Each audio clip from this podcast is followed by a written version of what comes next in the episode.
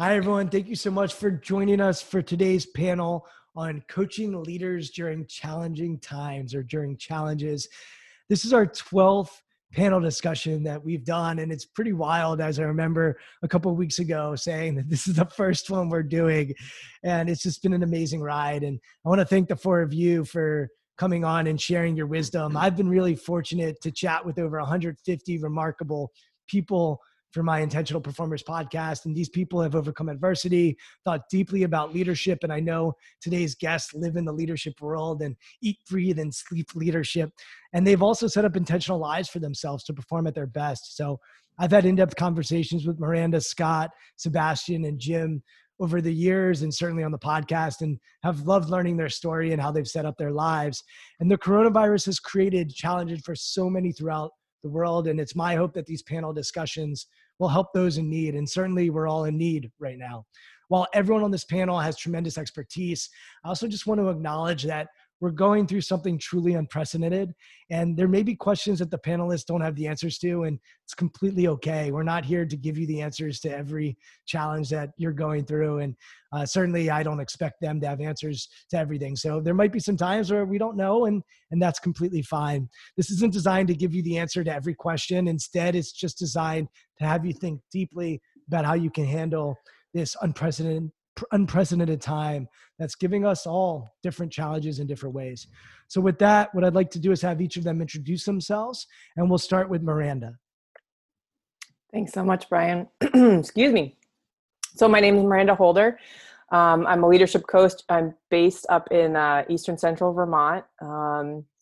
The quickest, most brief background on me, I was a college athlete and was training after college for the U.S. national rowing team. When I was 25, I got diagnosed with a genetic heart condition that really forced me to rethink what I was doing in advertising at the time. And I turned to collegiate rowing coaching because I wasn't really ready to put my oars down, as it were. And so for about a decade, I was doing that. I ended up at Georgetown University in DC as the head coach for the women's team. And got very burned out doing that. I could have really used a leadership coach at the time. And thankfully, I was working with somebody at the time that helped me see leadership coaching and executive coaching as an avenue forward. So in 2015, I started my business. I thankfully went through the amazing program at Georgetown and have been doing that ever since. And that's me. Awesome. Thank you so much, Miranda. Scott, I'd love to go to you next. Okay. Hi, I'm Scott Eblin, coming to you today from Los Angeles. We're in lockdown and shutdown. In our little hermit cave here. So like Miranda, I'm an executive coach. I have a Georgetown connection. Was a student there many years ago and was on the faculty at the Georgetown coaching program for about 10 years. I, in addition to coaching, do a lot of executive education and a lot of writing. Written a couple of books. The first one is The Next Level, What Insiders Know About Executive Success. And that's all about what do you need to pick up and let go of from a behavioral and a mindset standpoint as you're moving into new situations that require different results. The other book is called Overworked and Overwhelmed, The Mindfulness Alternative, which is really a book about self-management. And we are focused on helping organizations and individuals themselves be better. Organizations build better leaders, individuals being better leaders, for leading better lives, for creating a better world. So that's me. Thanks, Scott. Jim, why don't you go next? Sure. Yeah. My name is Jim Harshaw. I was much like Miranda, and Sebastian will introduce himself here in a second, but I was a former Division I athlete. I was an All-American wrestler at the University of Virginia, spent about a decade in coaching, including a stint as the youngest Division I head wrestling coach in the country. And was in business for several years and major guest fundraising at my alma mater, the University of Virginia, before I got into coaching and sort of discovered this this line of work, which really aligns with my my background in coaching and teaching. Got a master's in teaching from the University of Virginia, and I'm the host of the Success Through Failure podcast, and much like Brian, get to talk to these amazing individuals from all walks of life, from you know, CEOs to Navy SEALs to billionaire investors to New York Times bestselling authors, and picking their brain about success, not only success but also failure, really, and normalizing the idea that failure is a necessary step on the path to success. So anyway, that's a little bit about me. Thanks, Jim. Sebastian, why don't you take us home? Awesome. Thanks, Brian. Thanks for having me on. Hey, my name is Sebastian Little. I'm from Cheshire, Connecticut. So I'm an East Coaster. I'm currently based in Washington, D.C. I'm working full-time at the McChrystal Group, which is a leadership and organizational management consulting firm founded by General Stanley McChrystal. So 4-star in the military. Came back after the Joint Special Operations Command and the lessons learned in Iraq and Afghanistan, and really started a company based on a lot of the adaptability principles. I'm sure we'll talk about a few today. Also started my own business about 4 years ago doing leadership and mental performance coaching. Just finishing up my official coach training program right now in more ontological leadership coaching. But really love this work. Just the idea of taking an individual or a team and figuring out where they are now to where they want to go is really what drives me. So thanks for having me on. Awesome. So Sebastian, you mentioned adaptability, and I'd love to dive right into that. What are some things you're noticing in real time? Because I think a lot of us like to talk about, I call our work roof building. So we build the roof, and then when the rain comes, we're ready. And at least for me, like, I don't love to jump in with people when it's raining and then come in and troubleshoot. Like, I think a lot of our work is done before the situation occurs. But here we are, right? We're in it. So what are you noticing in your work, and as companies and organizations and leaders are trying to figure out how to adapt to what we're currently going through? Yeah, it's super interesting because we're about 3 weeks in right now. And the thing that I've noticed, I'll go high level, then I'll go a little bit more tactical and applicable. From the high level perspective, when we talk about adaptability, think about it as a new novel stimulus. There's something that's in your environment that wasn't there before. You have to figure out how to react to it, right? So we all jump in a pile of muck. We're trying to figure out how to get out. We're trying to figure out how not to sink in the quicksand.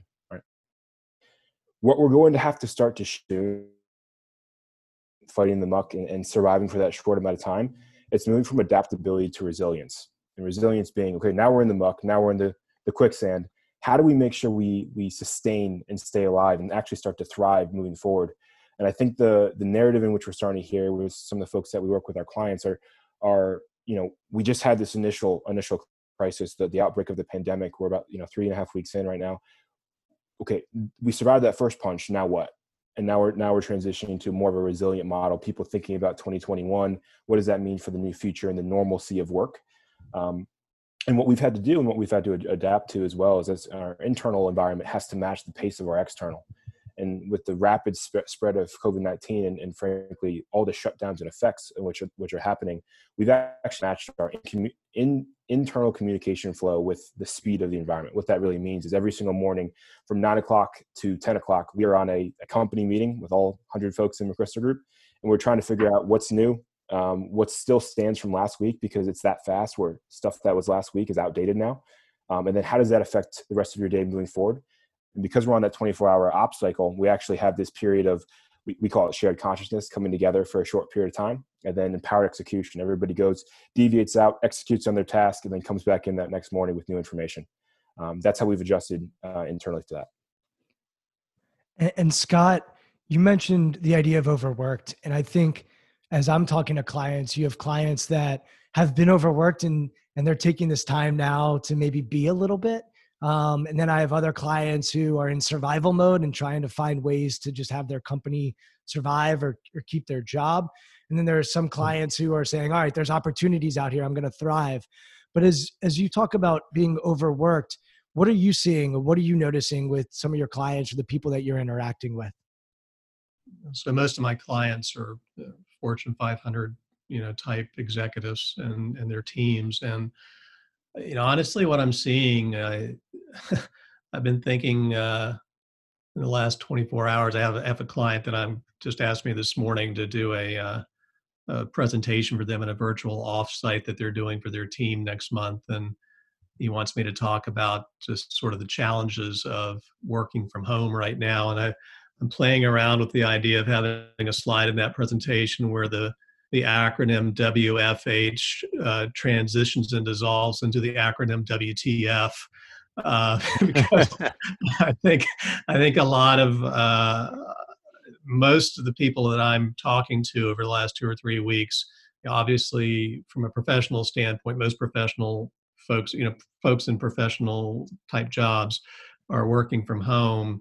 And initially I thought, well, okay, that's going to be good for everybody because they're going to get 2 hours of their day back from not having to get ready to go to work, get to work, come home from work, yada, yada. And so that'll be great. Everybody get a little bit more sleep and work out a little bit better, and they'll be, more productive. What I'm seeing instead for most people, the stories I'm hearing is I'm in my home office at 7 a.m. I'm on back-to-back Zooms all day long, and I'm getting out of the home office at 6:30 or 7. So they're actually working harder than they've worked prior to the pandemic, which is unexpected. I think, we keep seeing every morning in the New York Times, there's another article on here's the 50 best things on Netflix that you should watch tonight, or, these podcasts that you should listen to or whatever. It's like, well, that's kind of like BS for the people I'm working with because they have less space. And so, to Sebastian's point about adaptability, I focus a lot on helping people identify their optimal operating rhythm. And I think there are big resets needed right now for most of the people I'm talking with in their new operating rhythm. And as Sebastian makes the point, it's going to change day to day and week to week, but being aware of that, I think, is really key. So there's a lot more I could say about it, but I'll stop with that. When I think of operating rhythm, I actually think of rowing. And Miranda, I think of, rowing a boat and how we have to be in sync and we need to be habitual and together and connected. And so, first of all, you mentioned the heart condition and having to adjust and pivot and going through that adversity and finding a new path. So I'm curious if that has helped you navigate these times for your own business. And then I'd also be curious, sort of as Sebastian and Scott are sharing their perspective on what they're noticing and what they're seeing, I'd love to hear that as well. Yeah.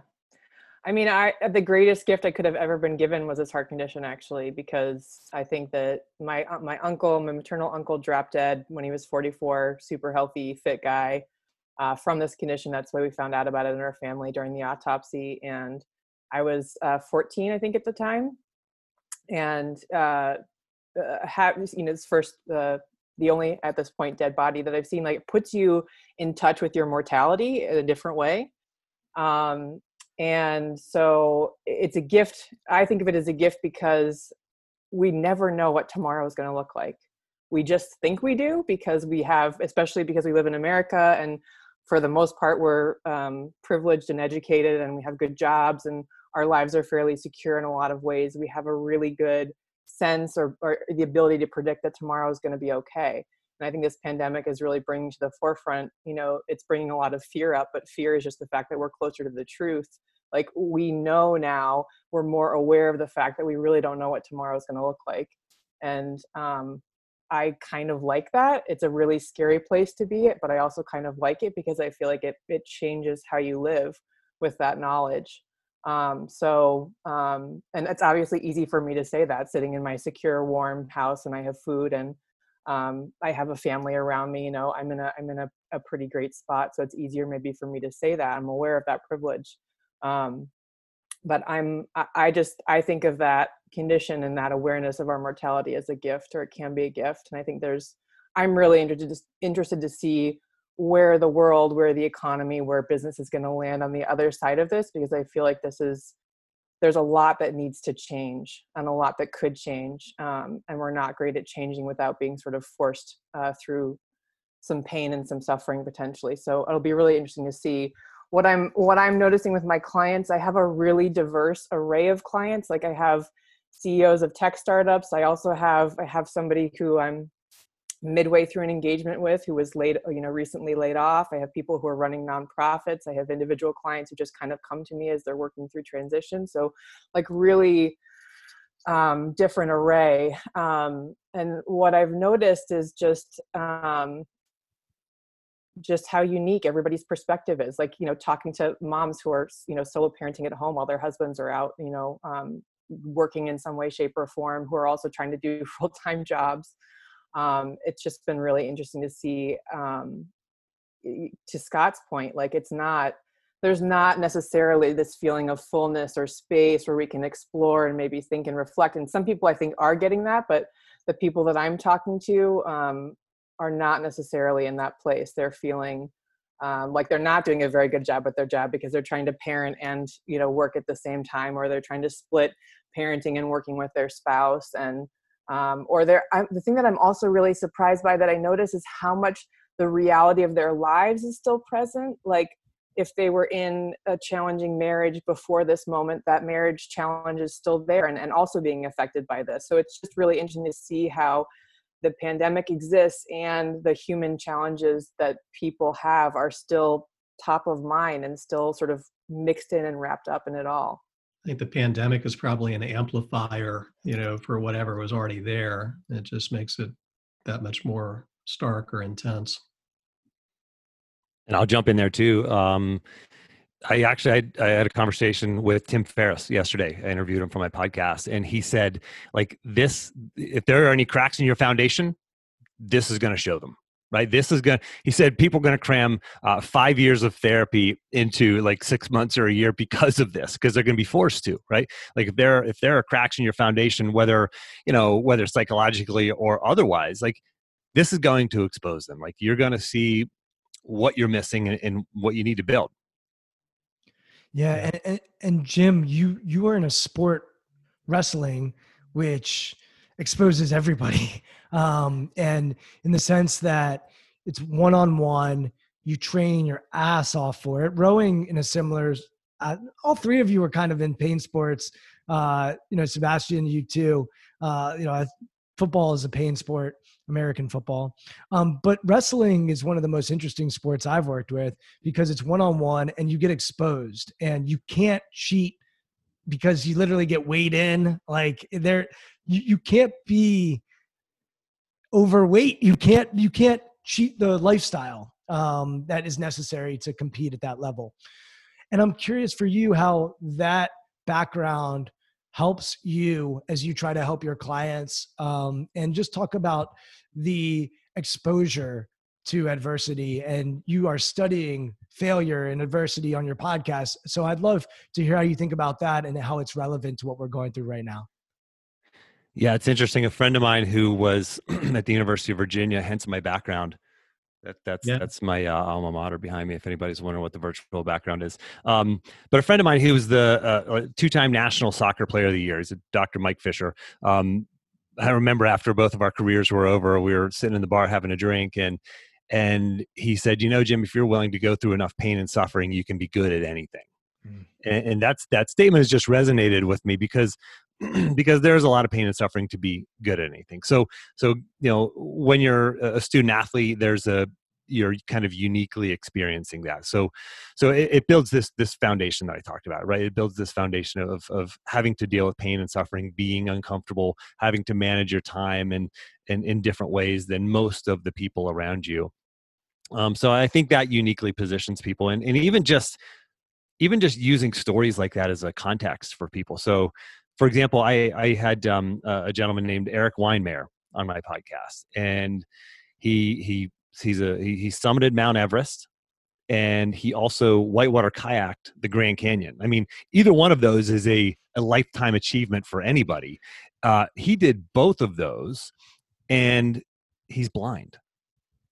You know, like he went blind when he was 13 years old, and so you think about, you know, again going back to what Sebastian said, the adaptability, like we are adaptable people, right? People are adaptable. Like we can figure this out, but you have to be intentional about it, right? And you know, what I've been working with a lot of clients on is focus on yourself first, right? Like there's so many things out there that we want to focus on. We got to, you know, for leaders especially, they're focused on their teams and their organization and leadership and everything in their families and everything, like, and that's important. But what I tell them is like you have to go, you have to look in the mirror first. Like you have to focus on yourself first. Like the number one thing to start with is, what are my core habits? Like, what are the things that I have to do so that I can show up as the best version of myself, so that I can be the best version of me for the people who I'm leading, for my family, for my community, for my colleagues, etc. Like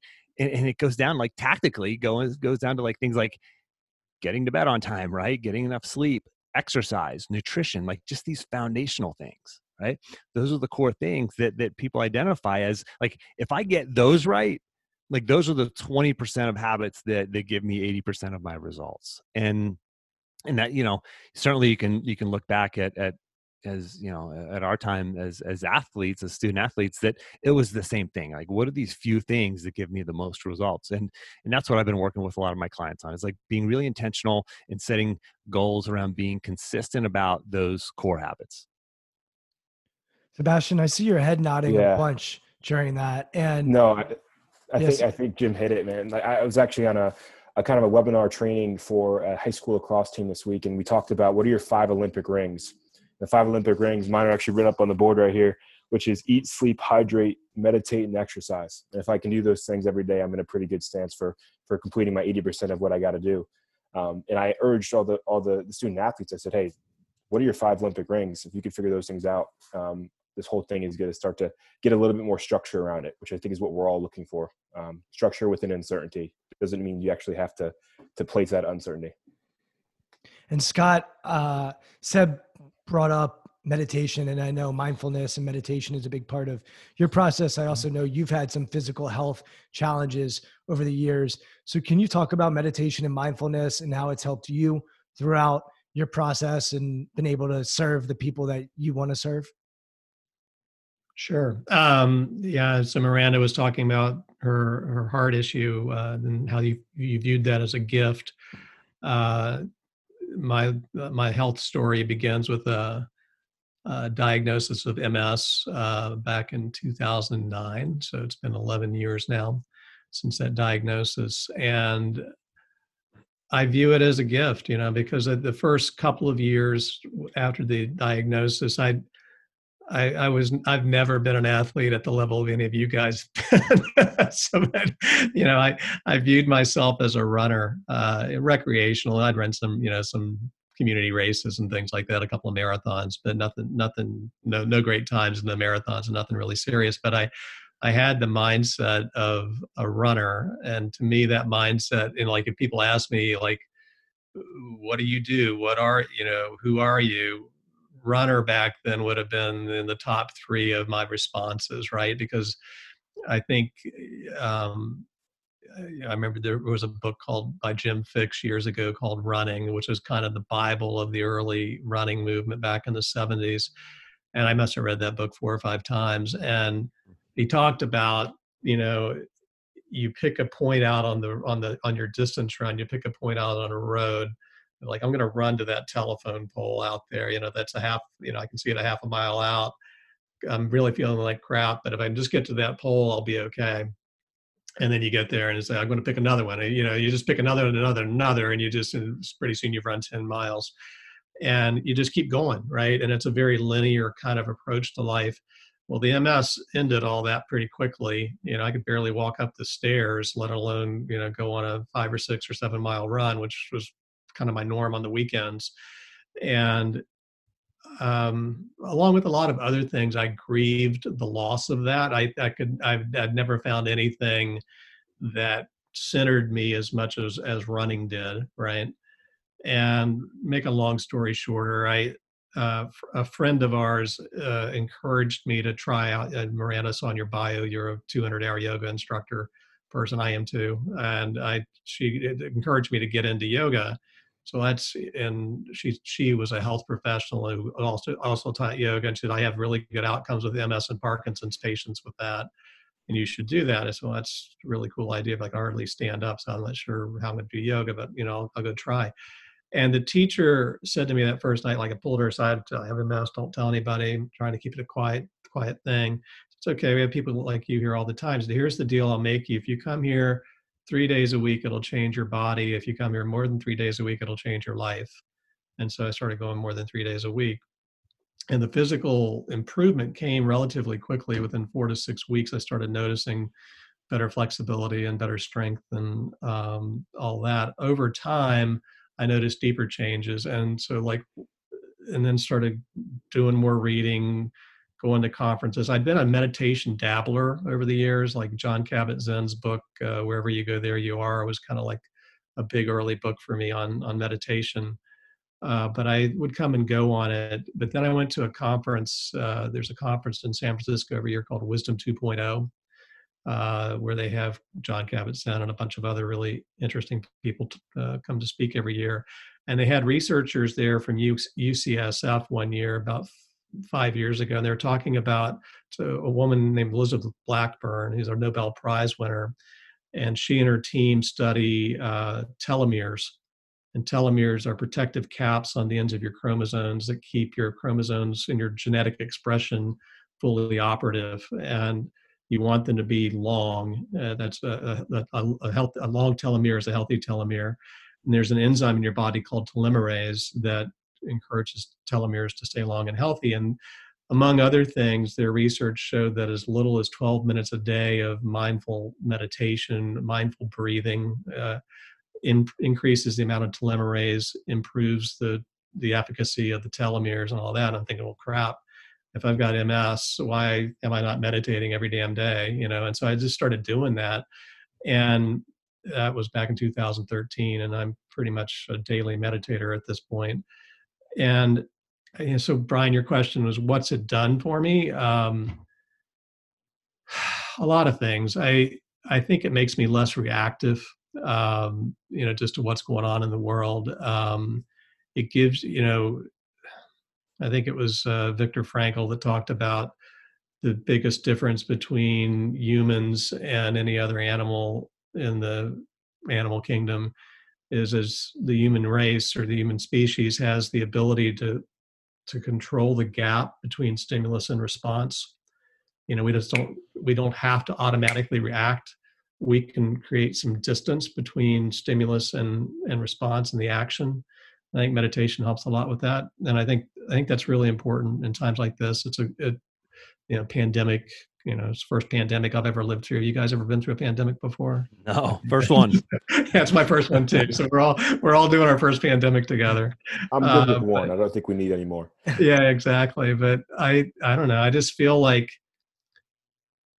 with the exception of the first few days where I kind of had to reset my own operating rhythm, just kind of in observation mode, and it's like, okay, what's going on here? I was talking about mindfulness, Brian, being the combination of two things, awareness plus intention. It's awareness of the external environment and my internal reaction or responses to that physiologically and mentally and emotionally, whatever. Hey, Scott, and then so I can be intentional, like what do I need to do next? And I'm really just trying to keep myself in that space of longer reaction and response times. And that's what I'm trying to help my clients with as well. It's interesting because you talked about running and running to the post and running to the post and running to the post. And by the way, I'm officially the least qualified athlete on the panel, just so we're clear, Scott. I haven't run any marathons. I probably compete for that. So, we're all over the hill now, so it doesn't matter. Yoga instructor, marathon, whatever. But I've observed and thought about how there's a difference between yogis and marathon runners. And, marathon runners have a relationship with pain and just keep going. Yogis, definitely when I do yoga, there's pain, but it's creating a relationship with that pain and using it to learn about yourself and to sit in a little bit. And it's just more of a head deal. But as I'm hearing you all talk, I'm recognizing, like, Scott, you ran marathons, Miranda rowing, Sebastian football, Jim wrestling. I call those pain sports. And I do. I think they're all sports that you have to develop a relationship with pain. And I'm hearing you all talk about what we're all going through right now. And there's an element of pain. And for some, it's that they're not able to run to that next post. They actually just have to stay in their house. And there are some whose company is just saying, hey, we just need you to do nothing right now. You're furloughed. Like, just don't do anything. And then there's others who are trying to just be, and there's others that are focused on growth. So I'm going to open this up to the group, and I just love to hear you all riff on where you're at personally and how you're showing up and what some of the conversations you're having with the people that you serve have been like, as maybe a lot of them, it sounds like, are runners. They're the ones that are usually like going, whether they're Fortune 500 or tech CEO or Seb, I know at McChrystal Group, you guys are working with high achievers. Jim, your work is around a lot of people that are high achievers. So what the question is really like, what are you observing or noticing? What are things that you're talking about with your clients to help them navigate this time where maybe they can't just keep running to that next post? I'll jump in first. I'm actually going to be a marathoner as of Saturday at 11 a.m. I hope to be calling myself a marathoner. So I'm running my first marathon this weekend. I was supposed to be running in Pittsburgh, but it got canceled, of course. So is that on the treadmill? So we'll see. What are you doing? No, we're doing it around town. We've got a route mapped out, and we're gonna be outside on trails and you know, keeping our social, myself and one training partner. So, awesome. But you know, it's interesting. So I have these clients, and my work is personal performance. It's personal performance coaching. There's mostly leaders, right? Most of the folks who I work with are leaders. And it's interesting when you talk to the folks who, you know, they're going to crush it and you know, they're going to be okay. They're using the word opportunity. Like they're like, I've got a client in the finance industry hemorrhaging money. I mean, incredibly, you know, just suffering, hurt right now, hit bad, right? His business. He keeps talking about opportunity, right? And he's so positive right now. And it's incredible to watch this, right? I know he's going to be fine, right? He's choosing a mindset. He's choosing to look at this in a certain way. And the way he does it is by serving. And that's how I've chosen, sort of independently of even the conversations with him, is like, I've chosen like, this is my time to serve, right? Like certainly my business is taking a hit. I'm not able to do speaking opportunities right now. Like, you know, they're all canceled. I've got coaching clients who their company can't pay for it anymore. People are trimming budgets. People are, you know, fearful, and there's uncertainty. So, but it's like, what a great opportunity to serve. And you use that word, Brian, to serve. And I think everybody on this call has this mindset. Otherwise we wouldn't be in this business, and we wouldn't be successful in this business if you don't start from a servant heart. And that's everybody. Like, I don't care what you do, but if you start from the mindset of serving, of caring, it does many things for you. Number one,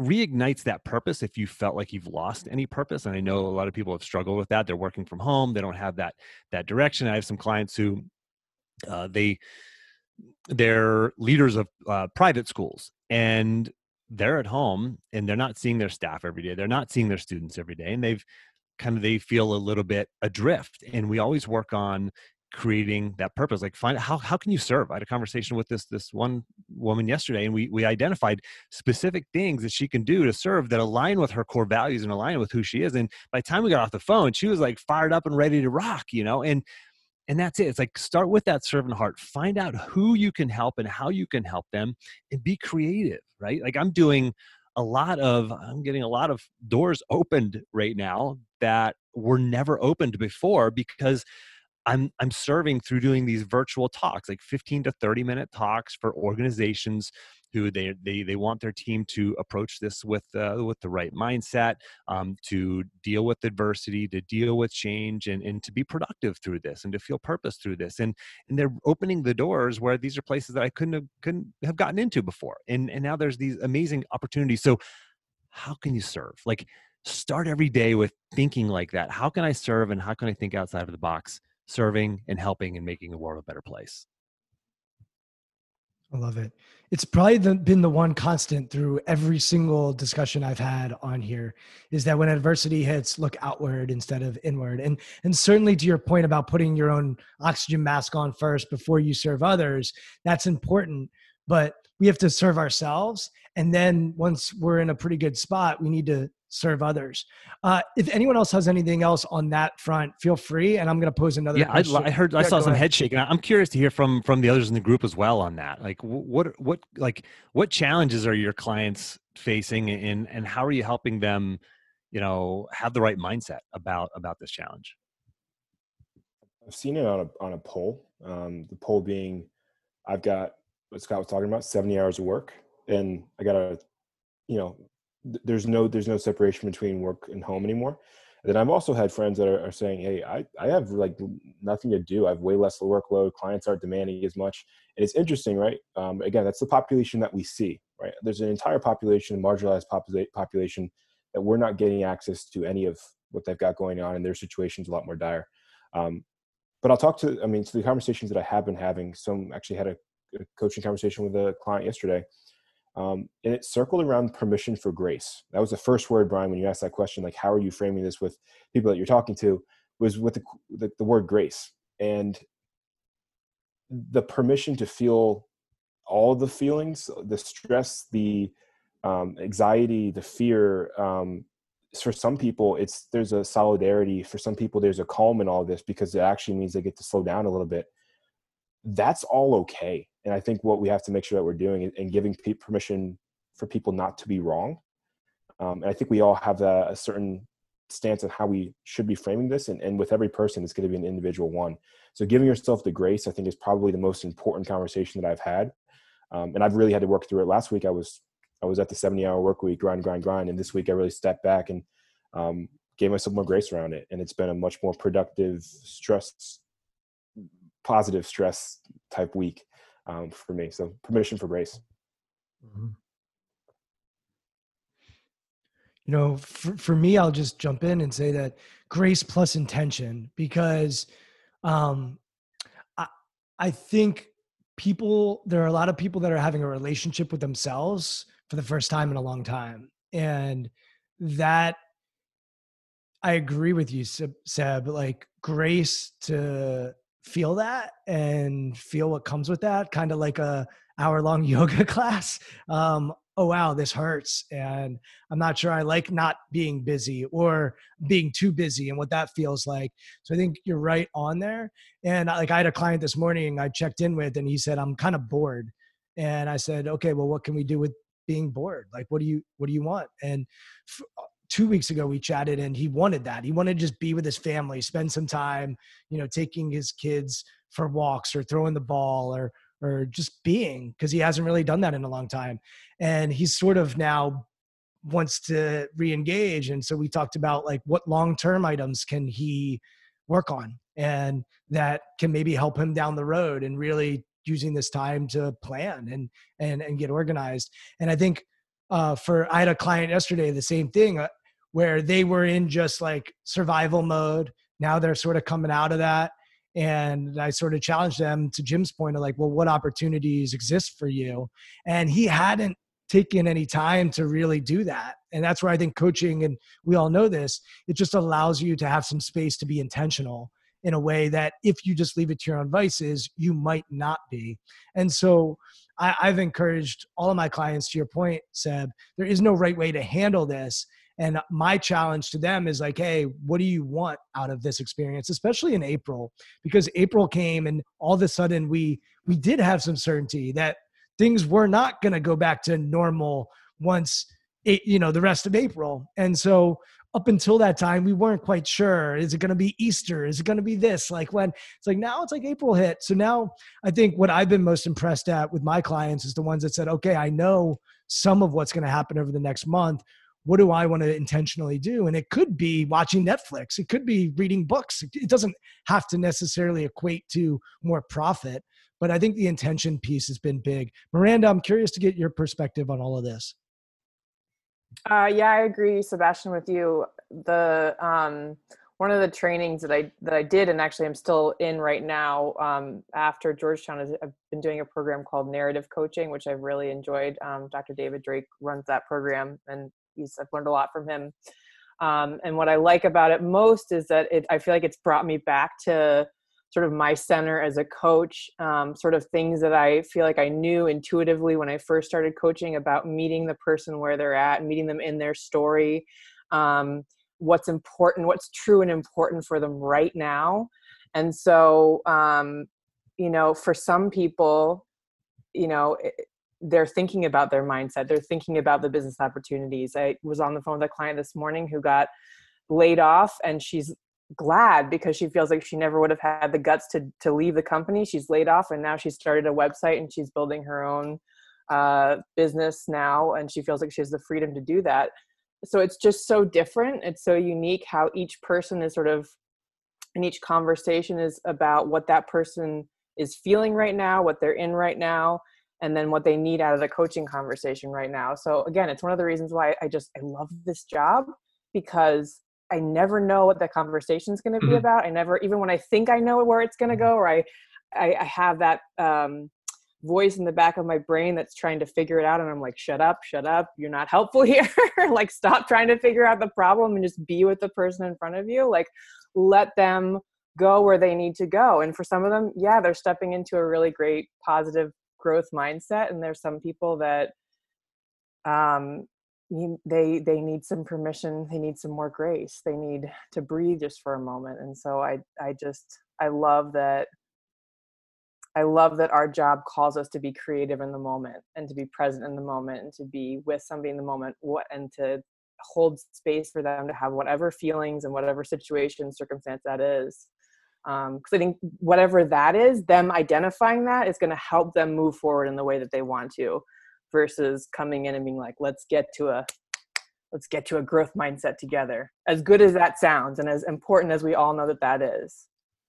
You know, one of the things, thinking about what you're saying and talking about, Miranda, with, especially at the end there, where you kind of like, let's get to that, right? You know, that bump, and Brian, you said something earlier that sparked the thought. You know, I think it was, we think, well, we'll be back by April, or okay, April's here, we're not going to be back yet. And I think what this is going to do for everybody. And again, especially the driven people who like, if I do this, this happens, is it's going to force us to get comfortable with not knowing what's going to happen and not being able to say, well, it's going to be by Easter, it's going to be by Memorial Day. Who the hell knows? None of us know. And we have some measure of impact on it if we stay home and if we do the public health things that they tell us to do and all that, but it's out of our control, right? And so that brings me to a couple of things, I guess. One is the Buddhist concept of non-attachment to outcomes, or the Hindu. I mean, Gandhi talked about that a lot. In regard to every action, one must note the result that is expected to follow. That's a Gandhi quote, right? So doesn't mean you don't take action, and it doesn't mean that you are wedded to that particular result. If there's a cause and effect scenario here. And if I do certain things, if I show up certain ways, if I have my 5 rings, like Seb was talking about, or Jim was talking about that, I talk about that with my clients too. What are the routines, physical, mental, relational, spiritual, that'll help you be at your best? What outcomes would you hope or expect to see in the big arenas of life if you're showing up at your best? That's all still good, but this is a huge reminder that we don't know. And there's only so much control that we have, right? I've been thinking a lot about what I think of as the time frames of mind, and it's kind of like verb tenses, past, present, and future. And you can kind of step back and observe yourself. Where's my head right now? You know, is it kind of stuck in the past? Like, oh shit, this was going so well. Like I was reading about in the Wall Street Journal this morning, what was supposed to happen for Brian Chesky and his team at Airbnb this year was an IPO and their best year ever and blah, blah, blah. And so a month ago, or 5 or 6 weeks ago, that was the future for Airbnb. Well, of course, today it's in the toilet, right? And so, but that's today. You know, who knows what it's going to be 6 months from now? They may bounce back. They may not. You know, who knows, right? But if you get stuck in that past tense, oh gosh, I have so much feeling of loss or disappointment or whatever that didn't happen, then you can go ahead to the future and like it's like, okay, a lot of the negative, not negative, but less helpful energy that we can spend on over-indexing on the future is fear and anxiety and whatever else. And I think it's just good to notice. How am I feeling? Am I feeling a sense of loss? Am I feeling a sense of fear and anxiety? Either one of those means I'm not here right now, you know, in the present tense. And so then you get to the question, okay, what can I do now in regard to every action? What actions can I take right now that could make a positive difference? Don't know for sure that they will, but experience would tell me that they might. So what can I do right now that would help with that? Scott, can I follow up with a question? And I want to sort of address the listeners and the viewers right now. Like, so you have an opportunity to listen to five folks who, like, we get paid well to really help people. So I hope people are like really tune into like some of these things that they're being said, because they're super helpful for me. And Scott, you mentioned routines, like you mentioned, I think physical, mental, spiritual, emotional. Is that what you said? I said physical, mental, relational, and spiritual. Right. Yeah. So is this, are these like the categories of routines that you help, help your clients identify? Yeah. I have this in a one-page framework called the Life GPS. And so it's three questions that you answer for yourself and capture on a page. And then that page becomes a reference point. You know, it's like putting an address in Google Maps or whatever. Not that any of us do that anymore, but back when we used to use Google Maps, it'd be interesting to know how much, what's your usage rate been since last right. Way down. But you know, there's a latitude and a longitude associated with that address, you know, then Google Maps and the satellites up there and the GPS system are iterating and calibrating against your phone basically to keep adjusting your route to get you there. So very low tech version for my analogy, your answers to the questions of how am I at my best? What are the routines, physical, mental, relational, and spiritual, that I either have in my life or need in my life to make it more likely that I show up at my best? And then finally, the last question is, if I'm doing that and at my best more often than not, what outcomes would I hope or expect to see in three big arenas of life? My life at home, my life at work, my life in my community. And so, you know, little short answers is, and it's not like if I don't hit this, I'm a failure. It's just like directionally, where am I trying to go? What adjustments do I need to make today to get myself back on a better path? And so that's, I've been talking about that with folks for years and writing about that for years. Yeah, that's helpful. Thanks for asking. Jim, you have frameworks too that you leverage and help you navigate your work with leaders and help them be their best. Can you talk about that a little bit? Yeah, sure. There's sort of an overarching framework, and I can reference that, but I think probably a big takeaway for the listeners and viewers right now, that is some like real value and maybe even tactical that they can apply after this is over, this conversation is done, is so I ask all of my podcast guests, again, these world-class performers from all different walks of life. I say, you know, what's the one habit that you most credit with your success, for your success? And, you know, for the professional athlete or Olympic gold medalist, it's never the training. For the billionaire investor, it's never the investing. For the New York Times bestselling author, it's never the writing. It's always things like journaling or working with a coach or prayer or meditation or things like planning my week in advance, right? So people will sit down on Sunday night and look at their calendar and plan their week in advance, right? There's some people who say it's, you know, every year my wife and I will take a weekend retreat and we'll just kind of look at our year in the past and plan our year ahead, you know, and just really set our goals. You know, Bill Gates has his Think Week. And so it's never doing, right? We always want to do, go. And, you know, I look back at my time as an athlete, and if I was to boil down, like, what is the 1 hour that was the most valuable hour that I spent the entire season, for any given season? And it was never training. It was never watching film. It was never, you know, rehabbing an injury. It was always that 1 hour when I sat down at the beginning of the season with my coach and coaching staff and set my goals, made my plan for the year. Like, that's the 1 hour. You could boil it down to 1 hour. Like, what's the one thing? It's that, right? And so I've coined the term productive pause. And a productive pause is this. It's a short period of focused reflection around specific questions that leads to clarity of action and peace of mind. And so I'm having this conversation with Tim Ferriss yesterday, and I asked him that question. It was, you know, what's the one habit? And it came back to this. It's these, how do you get outsized results? And because he talked about his day, he's like, you know, I procrastinate and I have a slow, you know, this morning routine and what he's like, I'm not that like driven and go. It's these questions. So what are some of these questions? Like, well, you could ask yourself, like, what's the one thing that I'm not doing right now that if I were, would most move me towards my goals? Like, things like that, right? Like things that cut through the psychological red tape. Like what are, you know, the 80-20 rule, like what are the 20% of things that give me 80% of my results, right? And I have I had a podcast guest recently who kind of took that 2 degrees further. He said, you know, what are the 20, you know, we know the 80-20. He's like, well, what if you took the 20% of the 20%? That would give you 80% of the 80%. And then he said, what, he took it one level further and follow me here. I'll do the math for you. But he said, what if you took 20% of the 20% of the 20%? That would give you 80% of the 80% of the 80%, which is about 1% of your efforts give you about 50% of your results.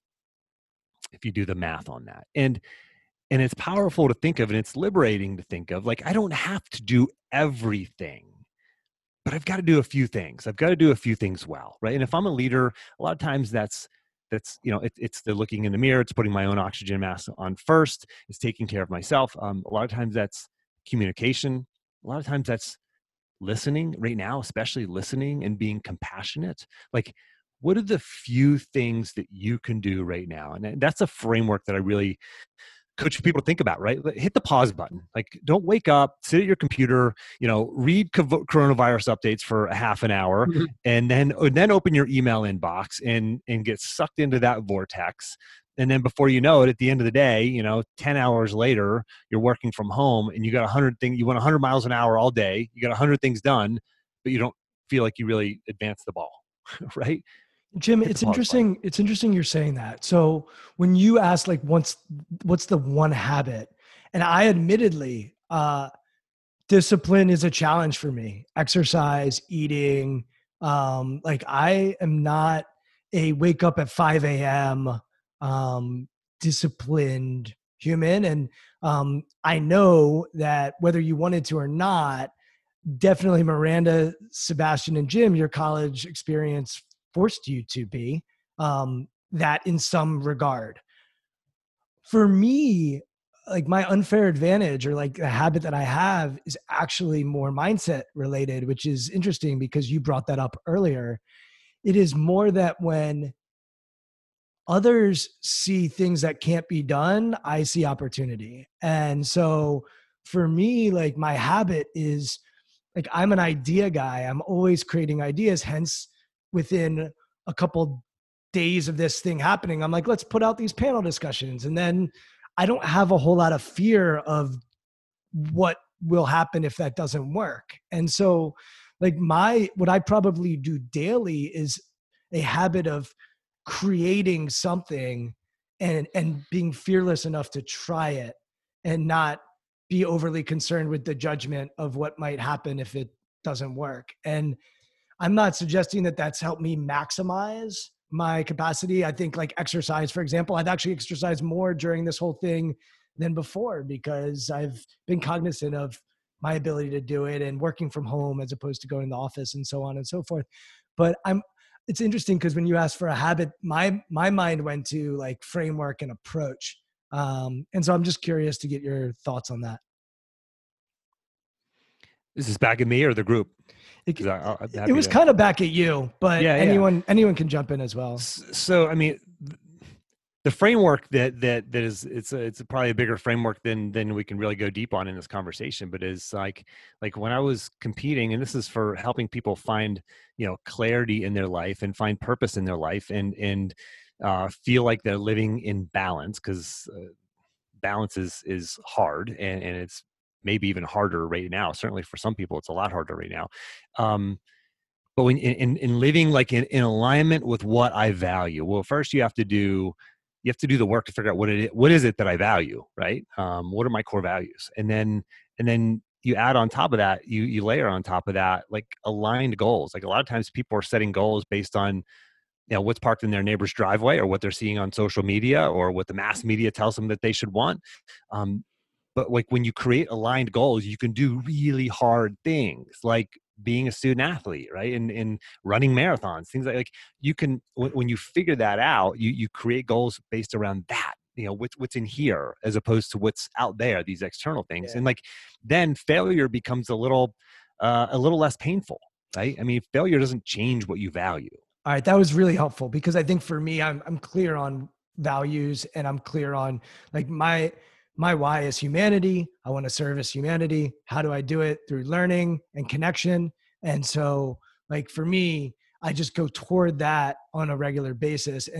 And so I don't get stuck, because I am always thinking about how I can help others. And so like that is a overarching theme. And then that it's clear. It's like, is this going to help someone or possibly help someone? Then it's worth doing. If it's not, I probably stay away from it. And it allows me to do hard things because I'm leaning into my values.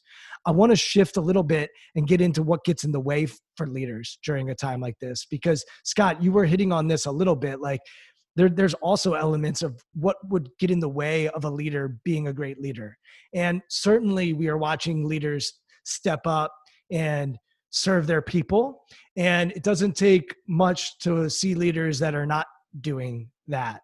And so Sebastian or Miranda, I'd love to get your perspective on also anything you're observing or noticing about leaders who are struggling with this experience. And I think, Scott, you hit on this, is like, look, we went from January and February, Airbnb, like they were probably having their best 2 months in the history of the earth. And the world was, you know, end of February, everybody was, the world was amazing. And from a financial standpoint, and then it's like March is like, holy crap. And now we're in April and we're like a little unsure. So I'm curious what you guys have observed or noticed from leaders who might not be handling this adversity well, because there's a lot to learn from that as much as there is from people that are doing great work during this time. So Miranda, maybe we'll go with you, and then Sebastian, feel free to jump in, and then we'll toss it around and popcorn around, as I see a lot of heads nodding. Yeah. So much of my business is almost primarily individual coaching clients. I have a little bit of team coaching work that I do, but most of it is individual. So I guess I have less of a chance to see, other than the stories that they're telling me about their, you know, failures as it were, or what's kind of getting in the way for them. But I think this is a fundamental truth we can all most likely, I would imagine, agree on, is that, you know, we're in a space where there's a pretty intense amount of stress being placed on us. And as human beings, we, when we succumb to those emotions, we can be highly reactive. So I'm definitely seeing that, you know, and literally with the pace of the way things are changing in the world there, it feels, the world pre-pandemic didn't feel like there was, for a lot of people, a lot of professionals in particular, didn't feel like there was a lot of space to pause and to reflect. We know that that's a great way to do it, but I think the average person comes to us and struggles with that at times. And now with the pace of the way things are changing, it can feel really tough. Like I talked to a client last week, or a week ago on Monday, and he was kind of like, yeah, he runs a law firm. He's like, things kind of business as usual. And just in a week when we talked next, he had furloughed all of his non-lawyer workers, the entire business, you know, like everything was different in 7 days. And a lot had happened between those conversations, and it just had to happen. And he definitely talked to me, and he was like, yeah, you know, there's some parts of that where I didn't think I showed up as my best self, but he kind of had to just be his best self in that moment. But I think the reactivity is probably a lot of, I'm curious to hear from the rest of you all, but I know that when I'm talking to people, a lot of what we're doing is that self-regulation management in times of crisis. But I'd love to hear from the group. The reactivity, I think, is what I want to jump off of that. We run a system of different network analyses for McChrystal Group, and one of the things we actually ran on ourselves, we were able to figure out the informal mentor network that happens organically at McChrystal Group. And we ended up pulling that group together of about 8 to 10 people. And we're now going to be meeting on a weekly cadence. And I was, you know, named one of those people that was kind of, informal, influential network type people that people go to as a source of energy, of direction, of things like that. And for my junior cohort, that's kind of the role I play. What I realized on Wednesday when we had that meeting was I was exhausted. And I was exhausted because I was having these conversations over the weekend, at night, after work hours, with some of my junior teammates and even some of the people above me. Just, hey, how you doing? What's going on for you? And if you're an empath, like a lot of leaders are, you take on and you hold those emotions with you, right? So I think that to your question, Brian, okay, so what is not working? I'll tell you what wasn't working for me, and what I've talked to some of my peers about was when you're trying to be a source for other people, oftentimes you got to figure out what's your source. And for me, again, this week is I have a determined 9:30. I'm not talking or FaceTiming anybody else because there's a point in which I need to recoup and regenerate and source myself again. So for the individual level, I think that's how I would look at that one. But like, you know, where are you sourcing and where are you being sourced is a really important distinction to be able to make. I'd like that to kind of jump in on both what Miranda and Seb said. And Seb, very early in the conversation today, you mentioned the word adaptability. Mm-hmm. And Brian, to your setup question, I think a challenge that a lot of not just leaders, I think everybody is grappling with right now is adjusting their expectations and adapting to the new reality. And I think I've started thinking a lot in the last couple of weeks about Maslow's hierarchy of needs, right? And you know, there's 5 layers to that pyramid, and you just kind of work from the bottom up. It's physiological needs, you know, just the basic physiology of living. A little bit, the next layer above that is a little bit more enhanced needs for safety, like employment, which is obviously a big issue right now, or health, which is clearly the issue right now. Then the third layer is love and belonging. And then you get up to the top, it's self-esteem and self-actualization is the top of the pyramid. And I think, you know, in the pre-pandemic Dow at 29,700, you know, on February 24th or whatever the date was, probably a lot of emphasis on self-esteem and self-actualization with a lot of the people that we work with. And, you know, I'm going to go nail the biggest goal I've ever had in my life, right? And all of a sudden that's blown up and we're back to the first 3 layers of the hierarchy. And if you're a leader, that's where your people are. I mean, the fact that we're doing this is an example of the need for love and belonging, right? The fact that we're having this conversation and that, Brian, that you're sharing it, where people need connection right now. And that is now the top of the pyramid in this moment is the need for connection. Then we can talk about safety we talked about safety and physiological needs before that.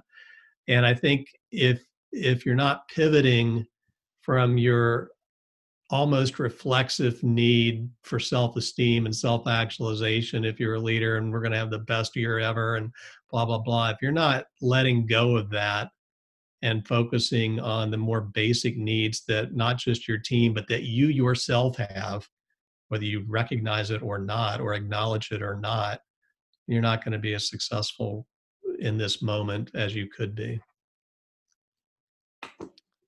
Yeah, I think Scott Barry Kaufman just came out with a book called Transcend, and he talks about the hierarchy of needs and rethinking the hierarchy of needs. And I was listening to a podcast with him the other day, and it's interesting because that hierarchy is such a simple concept. And I think Scott talks about, it's not like we just get to arrive and then we're at self-actualization all the time. Like there's stuff that comes up that can change our perspective on where we're at.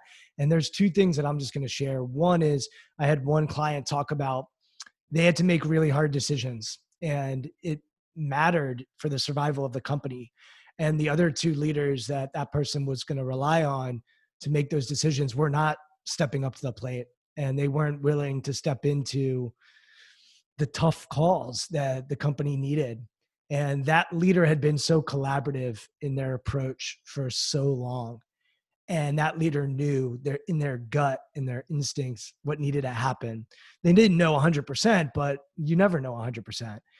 And they were in a struggle because they were used to getting the advice and consultation from their people, and they weren't getting it, and out of fear. And so when we talked, I did not tell that client what to do, but I just replayed everything that the person said to me during our call.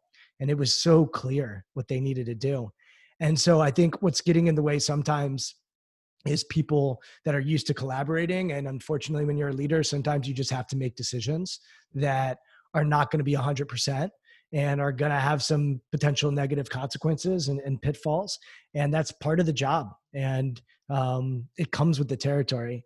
And then on the flip side of that, I've heard a lot of leaders say, I need to to Grace's, to Seb's point, I need to give myself some grace. Like, I can't carry this entire load on my shoulders, and vulnerability is important right now. And, you know, I think many of us saw the Marriott CEO a couple of weeks ago provide information to their people in a very vulnerable way, but also hopeful and optimistic. And like, we can carry two things at once. So just because you're vulnerable doesn't mean you still can't be hopeful.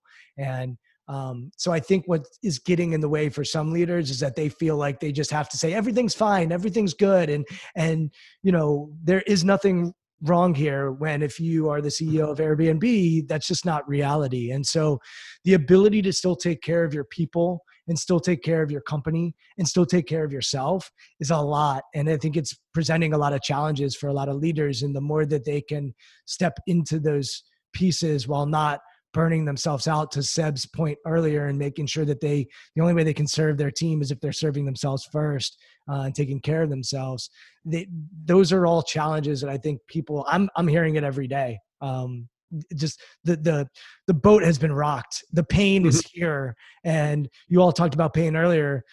When we're going through pain, it ain't that fun. Miranda, when you were going through that heart problem, you know, when you first got hit, it probably didn't land so great. And Scott, when you first got that diagnosis, those first, you know, there is a grieving point. There is a part of why me. There is a victimhood that goes on. And to a lot of your points, right now it's happening day to day for a lot of people. And what happens, to Miranda's point, today might change a week from now. And so when we're in the storm and we're in a hurricane or tornado and we're in that eye, like, it's hard to have perspective. Jim, I'm curious to get your thoughts on everything that I'm talking about. Yeah, I think it goes back to like, you know, we talked about grace. There's information that changes day to day. Like for the leaders that are listening, like, you're going to make the best decision you can with the information that you have right now. And when you look back tomorrow on this decision, it may be the wrong decision. You may have made the wrong decision, and like, make the next right decision, like make the next right choice. And if you can always kind of live with that, especially in a time right now where, you know, things are changing day to day, right? I remember just a few weeks ago when, you know, the NCAA and all the professional sports, they were like talking about, you know, playing games and competitions without fans. And then they had to make the choice of, you know, and then you saw some universities choosing not to send their student athletes to the national championships. And then the NCAA had to make the tough decision to cancel everything. Like, yeah, you might make the wrong decision today. Make the next best decision with the information that comes in tomorrow. Right.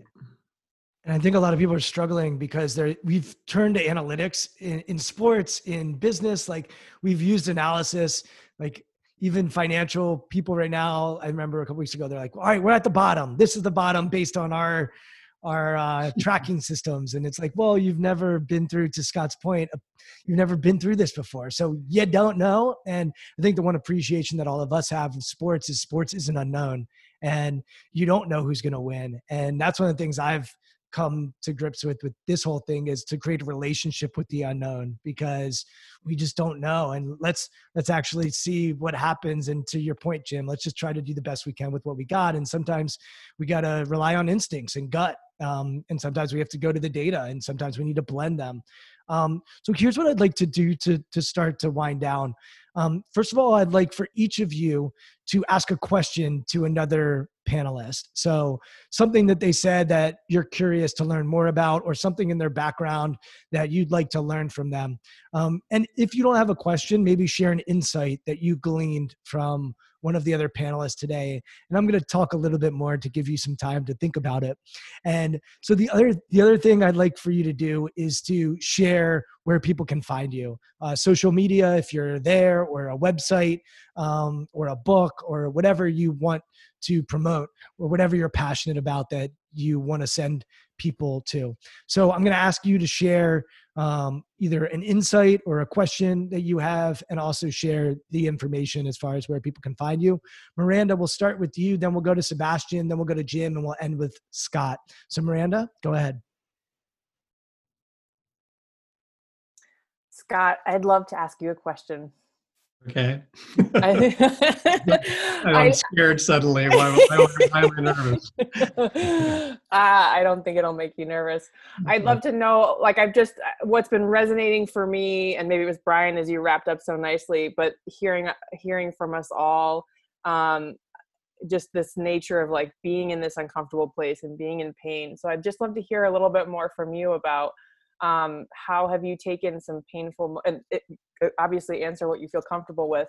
How have you taken some of the pain that you've experienced to move you forward in your life? Yeah. So the biggest thing that I've learned from MS is everything is temporary. I can, which is actually serving me really well right now. Serves me well all the time, but I think especially in this moment that we're all in. And what I mean by that is, there are, unfortunately for me, less and less frequently, but there are days with MS where you wake up and you just feel like crap. You know, it's like there were days where I describe it as feeling like a tube of toothpaste being squeezed. You know, like my whole body's just being squeezed, and it's just like, ugh, you know, like I don't know, it's really hard to describe. And then what I've also learned, though, is that's not a predictor of the rest of my life. I'm not going to feel that way tomorrow necessarily. I may not even feel that way this afternoon, you know, if I wake up that way. And you know, so it's just all temporary, and the conditions change. And if it's great, terrific, enjoy it. And also know it's not always going to be great. And if it sucks, I'm sorry about that. And, you know, it doesn't feel good to have it suck right now, but it's not always going to suck. You know, that, Brian, I was thinking before you posed the close, I've been thinking about this story a lot in the last couple of weeks. It's a pretty well-known story about Jim Stockdale, who was the highest ranking officer in the Hanoi Hilton during the Vietnam War. He was an admiral when he was captured. And they offered to let him go for a propaganda, you know, reason, you know, the admiral, but he refused to be let go because it wouldn't send the right signal to everybody else in the armed services. And what Stockdale said later was that the people who survived the experience of being in the Hanoi Hilton were those that believed were going to get out. And they did eventually. The people who didn't survive said, I'm going to get out by Christmas, or I'm going to get out by Easter, or whatever, pick a date. And Easter would come and go, Christmas would come and go, and they're still there. And eventually their systems break, their physiological systems break down because of the emotional response to not getting out when they thought they were. And so it's back to this, quote from Napoleon Bonaparte that I like a lot, that a leader's job is two parts. The first is to define reality, and the second is to offer hope. And so the reality right now is reasonably clear. It's, you know, it sucks at the moment, but if you look at the breadth of human history, really, human history would show you, and does show us, that we'll get through this in some fashion. We don't know what the back end of it looks like, but as a human race, we're going to get through this. And you can pull it back in, and I pull it back in to the micro of myself. You know, I'm going to get through this. And that's, anyway, long story short, that's what I've learned from MS. And, you know, thanks for asking the question. That wasn't as scary as I thought it would be. Good. I'm glad. Miranda, where can people learn more about the work that you're doing? They can go to my website, mirandaholder.com. Awesome. Thank you, Miranda. And something to know about Miranda. Miranda moved from Washington, D.C. to, where are you, in Vermont? Where, Maine? Somewhere up north. Yeah, I'm in Vermont. My husband works at Dartmouth College, so and that's right on the border of New Hampshire and Vermont. So we are on the Vermont side. And one of the things I really appreciated about Miranda when we chatted was her desire to get connected to nature and her desire to be.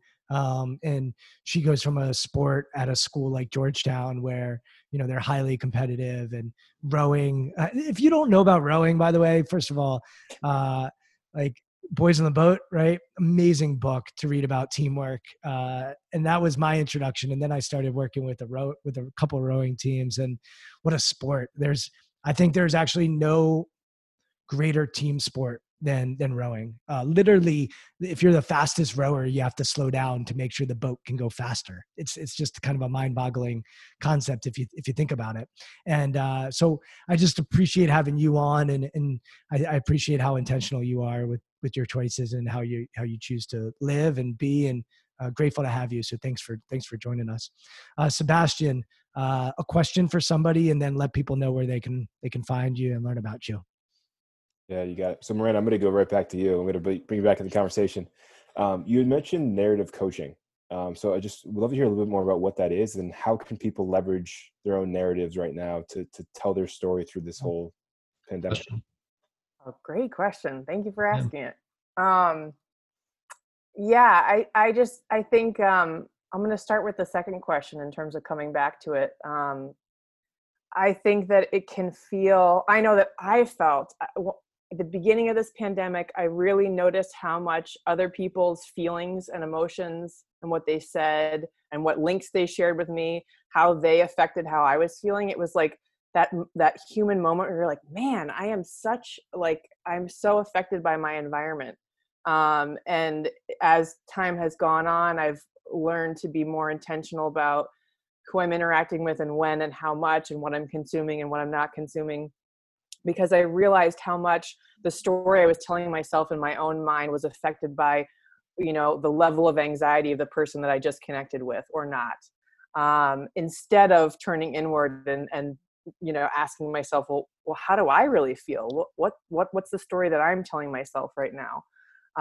And so I really think that, being thoughtful about the stories that we're, there's the story that we're getting from the national news media. There's a story we're getting from all of our clients, the stories that we're getting from family and friends, and how we're making sense of this is how we're telling the story to ourselves. And so the way I'm kind of tapping into narrative coaching right now is to remember to connect with myself and to think about the story that I want to tell. And like I just wrote a blog post about sort of taking back the narrative, like that we don't have to, I'm going to butcher this quote, it's a Viktor Frankl quote, but about, we have a choice to, the final thing that can be taken away from us is we have a choice in terms of how we, the attitude that we have and the actions that we take. And so I'm thinking about, or thoughtful around,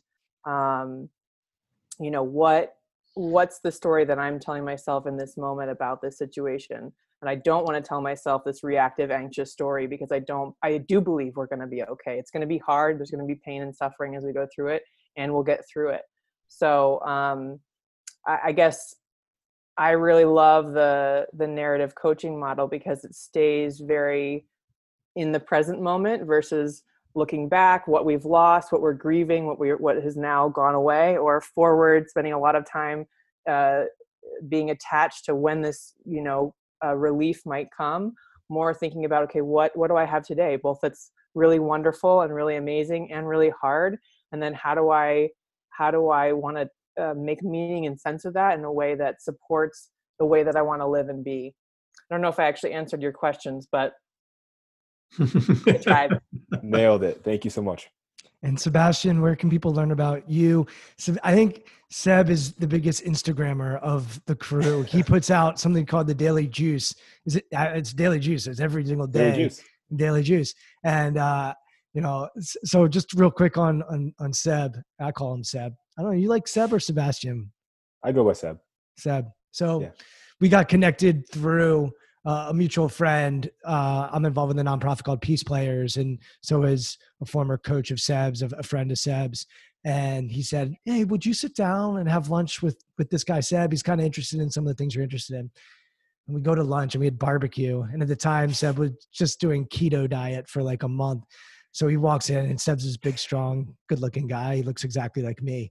And so Seb walks in, and we sit there, and he just starts taking notes, like so many notes.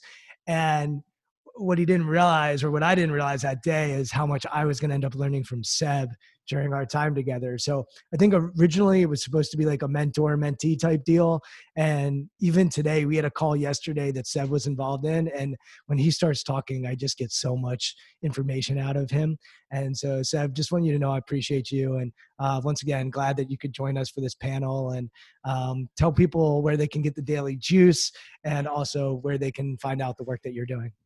Yeah, you got it. Thanks for having me on. And speaking of notes, thank you all for filling my page, because I got some really great quotes. I'll go back and watch this later. You can find all my stuff at SebastianLittle.com. So I'm actually really excited. Tomorrow I'm going to be putting out a playbook for coaches, athletic coaches, to navigate coronavirus. So everything from how do you run a virtual meeting to potential meeting agendas to building culture through crisis. It's going to be kind of a montage of a lot of the conversations that I've been having over the past few weeks. So I'm excited to kind of release that tomorrow. That's on SebastianLittle.com. But then all social media is at Seb Little, SEBLITTLE_. So Daily Juice goes on there. It's a 30-second to 60-second kind of motivational performance, coaching-related either question or quote or prompt on both Twitter and Instagram. There we go. There we go. And then obviously Facebook and LinkedIn as well. So we'd love to connect there. You know, I love this work and just appreciate being a part of the conversation. Thanks, Seb. Jim, a question or a insight that you've gleaned from today? Why don't you go ahead? Yeah, I'll put the question over to Seb. You work with a four-star general and a bunch of Navy SEALs. What has it been like working with that group of people who just mindset-wise, like they're just on a different level? What's it been like working with them during this time? And any sort of unique takeaways or things that you say, like this is different than probably than working in another organization? He said, before you go, you froze on my computer for like a good 5 seconds there with just like the biggest smile ear to ear. I hope that frozen comes across when we upload this to YouTube, because that should be your new Instagram profile. It is a ear to ear smile. Anyway, I just had to throw that in. Yeah, but now please, go and talk about Navy. Talk about Navy SEALs and generals out. Please feel free to use that as the thumbnail too. Yeah. So how has, man, it's been incredible. You know, we're about 40% military. So that puts in perspective. And a lot of our folks went through the heat, the top of the war in Iraq and Afghanistan. So you've got people that have lived in crisis before. And it was fascinating to see over a 24-hour period to see the company. Obviously, our leadership is primarily military, but our leadership take over, then everybody else follow, with basically changing, going 180 on our model, maybe 90 degrees on our model, and figuring out how do we typically operate, and then what do we need to do to adapt to operate. So redefining our products, changing the way that our operating rhythm, kind of back to our meeting cadence and information flow, and everything was almost seamless and overnight. And then with that too, the leader behavior also followed. So typically when you're trying to change a culture, change an organizational system, there's two things that need to happen. The first line, and I draw a line as a kind of a up curve here, is the system. You got to have the systems in place, the technology in place to allow you to do these things. The second one is the behavior. And what's fascinating about this transition is that there's been such a tight line and tight seamless transition between both those things. That's usually the behavior is what lags. And I always give the example of an operating system. You get You get your phone. It says, "Hey, we have an update." Then it takes you. You update it. You say, "I'm going to update it at night tonight at a later time, so I can still use it." It updates overnight. Then it takes you a week to figure it out. So your behavior tracks below your system. And really, what I'm getting to is my point here is that there was no lag. We've had people that have dealt with crisis before. This is actually there's a weird calm in all this. And the expectation for the organization, because of the example that they set, is that there's also a calm, right? We're going to communicate relentlessly. We're going to communicate with clarity. We're going to raise our hand if we have something to say, because all ideas are valid ideas, and the people closest to the problems. I'm working with a lot of our social media. I've got a much better take on social media than a lot of our senior folks. So I've then become the subject matter expert on it, right? And their ability to both receive voice, we talk about voicing up, and then also drive clarity and drive calm has been an absolute textbook. I feel very fortunate to be up close and personal. Yeah, I bet. What a great learning experience. Yeah. Awesome. Thanks, Seb. So, Brian, just to wrap up, I guess, and offer some places where folks can find me, just jimharshawjr.com, just JR for junior. Jimharshawjr.com is my website. You can find me on Twitter, Jim Harshaw, Instagram, Jim Harshaw Jr., or just go to your favorite podcast app and look up Success Through Failure. I'll just give Jim a quick shout out. We've never met in person, but I think we were connected by the Spaniard. Is that right?